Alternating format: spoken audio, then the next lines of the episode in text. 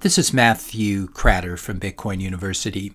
Today I wanted to talk about the US attack, the federal government's attack on Bitcoin mining that's taking place right now. And at the end of this video, I'm going to show you how you can help. So we alluded to this a bit in Friday's video. The Biden administration has issued an emergency data collection order to all the Bitcoin miners in the US, and miners who don't comply are being threatened with criminal fines and criminal penalties. This really sort of came out of nowhere, as we're going to see, and it's really unprecedented.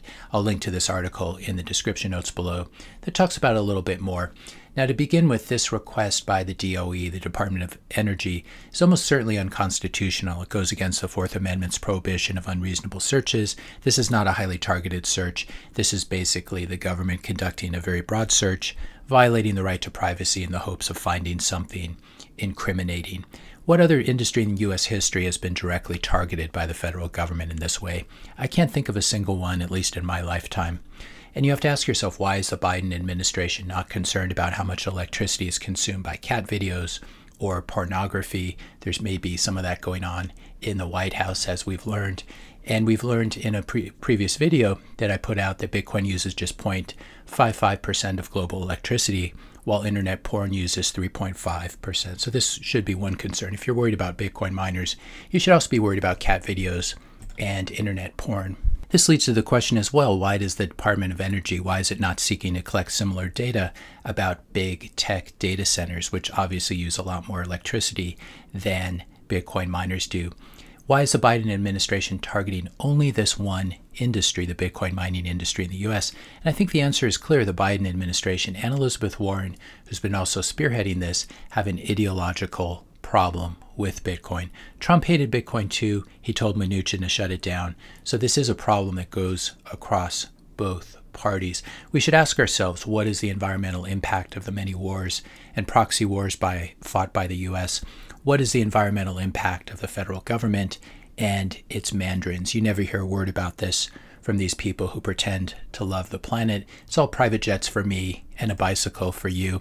I love sharing this video of Elizabeth Warren getting off of her private jet and then hiding behind her staffers. This is hypocrisy of the highest order. If you're enjoying this video so far, I just ask you to hit that subscribe button, hit the like button, leave a comment, question, suggestion for a future video, and share this video with a friend or family member. So what is the end game here? Well, Venezuela collected data on Bitcoin mining rigs a few years ago, Bitcoin mining rigs inside the country, and then used that information to seize all of the Bitcoin mining rigs and, of course, mine some Bitcoin with it. I think it's unlikely that we get an outright seizure of Bitcoin mining rigs in the U.S. anytime soon. We're not Venezuela, at least not yet. But I could definitely see the Biden administration or its successor using this information to pressure utility companies, electricity companies, into limiting or cutting off electricity to Bitcoin mining operations or adding special punitive taxes that would drive Bitcoin mining to other countries. This elaborate reporting requirement was clearly not the result of an emergency as it claims to be. This is not the kind of thing that you throw together over a couple of days. I'll link to the actual reporting document. You can see it's this PDF is 26 pages long and contains just a huge amount of fields that need to be filled out. So this is not the kind of thing that you throw together in a couple of days or even a couple of weeks. I think this is a planned attack on Bitcoin that has been in the works for months if not years. And why now? I think this attack has probably been timed to coincide with the Bitcoin halving when the mining companies, when the Bitcoin mining companies are already under some financial stress trying to prepare for the halving of the block subsidy in April 2024. I thought that Daniel Batten had some good input here that was not included with the DOE request, asking the government, will you be looking at the decarbonizing impact of Bitcoin demand response Will you be looking at off grid mining as well as on grid methane mitigation? When, where electricity was consumed, percentage of time it was stranded, wasted, non rival energy, frequency response, net emission trends. If you want to understand more about why Bitcoin mining is actually good for the environment, I will refer you to my playlist here where I have many, many videos and we'll, I hope to delve into it a bit more in the coming days.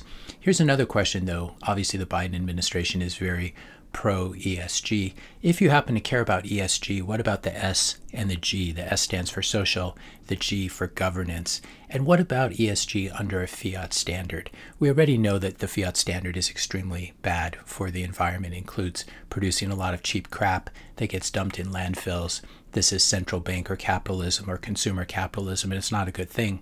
But what about the social and governance components of ESG under a fiat standard? If you're worried about ESG, you have to ask yourself do you support, when it comes to the G, the governance part, do you support governance by a small group of central bankers who control the money, money printers and unfairly help the rich? while hurting the poor with inflation. The rich know how to hedge their way out of inflation. The poor, the working classes, even the middle classes often do not.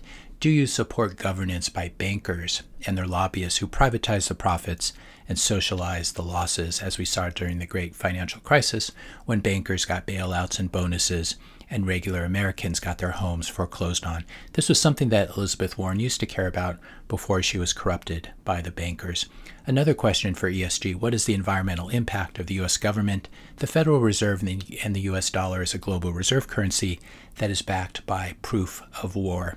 How about setting up a congressional committee? How about the DOE investigating the impact of fiat money on the environment? If we're going to be honest, we need to do an accounting that honestly compares Bitcoin's proof of work to the US dollar's proof of war and the impact on the environment, social issues, and governance. Is it a good thing for humanity that entire countries and their economies implode whenever the Fed raises interest rates? What's the environmental impact? What's the social impact? What's the human impact of this? What is the global environmental impact of outsourcing most U.S. manufacturing to a country that cares nothing about the environment or clean air or clean water or even treating its people well? These are not questions that Elizabeth Warren is prepared or wants to answer? Or could it be that just that the Biden administration and Elizabeth Warren only care about political and financial power? This point in the video, I'd like to request, I'd like to ask Larry Fink, Cathie Wood, and other Bitcoin ETF issuers, could you please make a special trip to Washington, D.C. and make Elizabeth Warren an offer that she can't refuse? She's obviously quite open to bribes and threats from bankers. Another request here if you're a Bitcoiner and you live in Massachusetts and you're a Massachusetts voter, please, please, please do us all a gigantic favor and get rid of this crazy witch from Salem. She's up for reelection this year in 2024. And I think she spent enough time in the Senate. It's important that these people don't become lifetime politicians. Elizabeth Warren is a huge, huge embarrassment to Massachusetts and to the country. She's someone who has zero respect for the Constitution or the founding principles of this country. She hates freedom in every form. All she wants is to live an elite lifestyle while making other people not. And she's a gigantic hypocrite. She started off, as I mentioned before, on the right track, going after fat cat bankers in the wake of the great financial crisis. Now she's been co opted by those same bankers like Jamie Dimon who hate Bitcoin. As you can see from this highly choreographed exchange between Jamie Dimon and Elizabeth Warren at a hearing, here's where I think we should go from here. Bitcoin mining companies in the US should lawyer up, get legal representation, and refuse to turn over this information. Cathy Rodgers and the Energy and Commerce Committee to which the Department of Energy answers should hold an emergency congressional hearing in which they dig into the context for why this report, this request was issued, and why it was accompanied by the threat of criminal penalties just coming out of nowhere, and why it was targeting just this industry and not other industries, for example, like big tech data centers. Also, if you live in Washington state, please contact Cathy Rodgers, I believe that's the state she's from, and let her know what you think about this egregious overreach. I think that Congress should act to delay these reporting requirements until the American public can understand why only this particular industry was targeted. This is Cathy Rodgers from Washington State, and this is the committee uh, that oversees the Department of Energy. This is the Energy and Commerce Committee.